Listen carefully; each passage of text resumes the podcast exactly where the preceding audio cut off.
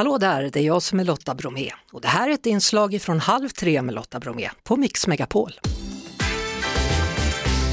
Mellanårsval i USA igår med många viktiga platser och poster då på valbar plats. Men det blev inte den röda våg, alltså jordskredsseger för Republikanerna som många trott. Eller vad säger du, Andreas Utterström, USA-kännare?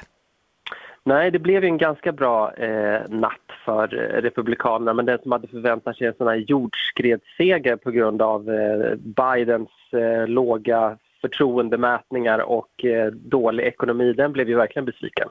Det verkar ändå som att abortfrågan spelade en ganska stor roll.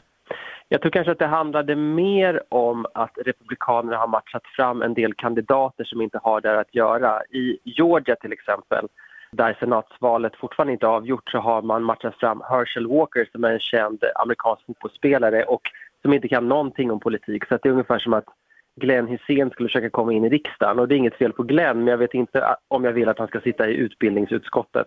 Det är ju så här, om man tittar på det, att de kandidater, eller flera av de kandidater då, som har omfamnats av Donald Trump, de blev en black om foten för Republikanerna. Ja, det blev de faktiskt och eh, frågan är om det beror på att de har koppling till Trump eller om de helt enkelt var för dåliga. Och sen är det också intressant att, fundera på om det här säger någonting om Donald Trumps status, om den håller på att minska. Men det tror inte jag, för att det är en sak att ge en kandidat sitt stöd och det är något helt annat att sen själv vara kandidaten. Så att det enda man kan vara säker på är att han kommer ta åt sig äran för de kandidater som vann oavsett om han hade gett dem sitt stöd eller inte och han kommer snabbt distansera sig från de som förlorade. För så har han alltid gjort. Den han har distanserat sig från som faktiskt vann det är ju Ron DeSantis då, som vi pratade om igår. Han segrade med över 20 procent i Florida och nu pratar man verkligen på allvar om honom som en utmanare till presidentkandidatposten hos Republikanerna. Ja, det är väl närmast tjänstefel att inte försöka. Florida är en gigantisk stat, han vann stort. Han har ju lyckats med konststycket att vara trumpist men ändå markera mot Trump, vilket är en svår balansgång som inte särskilt många har lyckats med. Så att jag tror nog att vi kan vara ganska säkra på att vi inte har sett det sista av Ron DeSantis. Nej, enligt honom var det bara början och då måste ju Trump göra ett utspel så nu har han sagt att det är ingen bra idé om han ska in här och försöka bli president för jag vet en massa om den killen.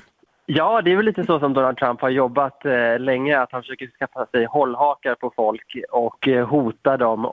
Precis som vi pratade om häromdagen så tror jag att det som stör Donald Trump mest är att någon annan får uppmärksamhet.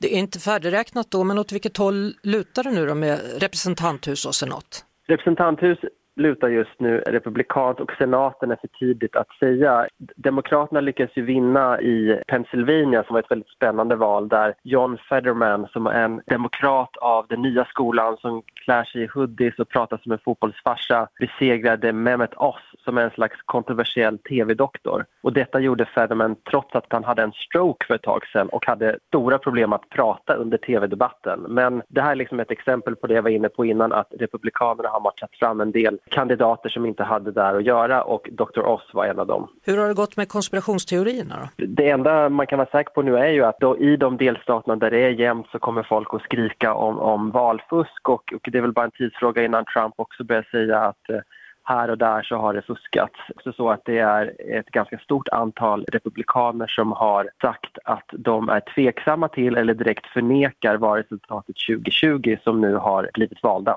Tack så mycket Andreas Utterström, USA-kännare. Tack.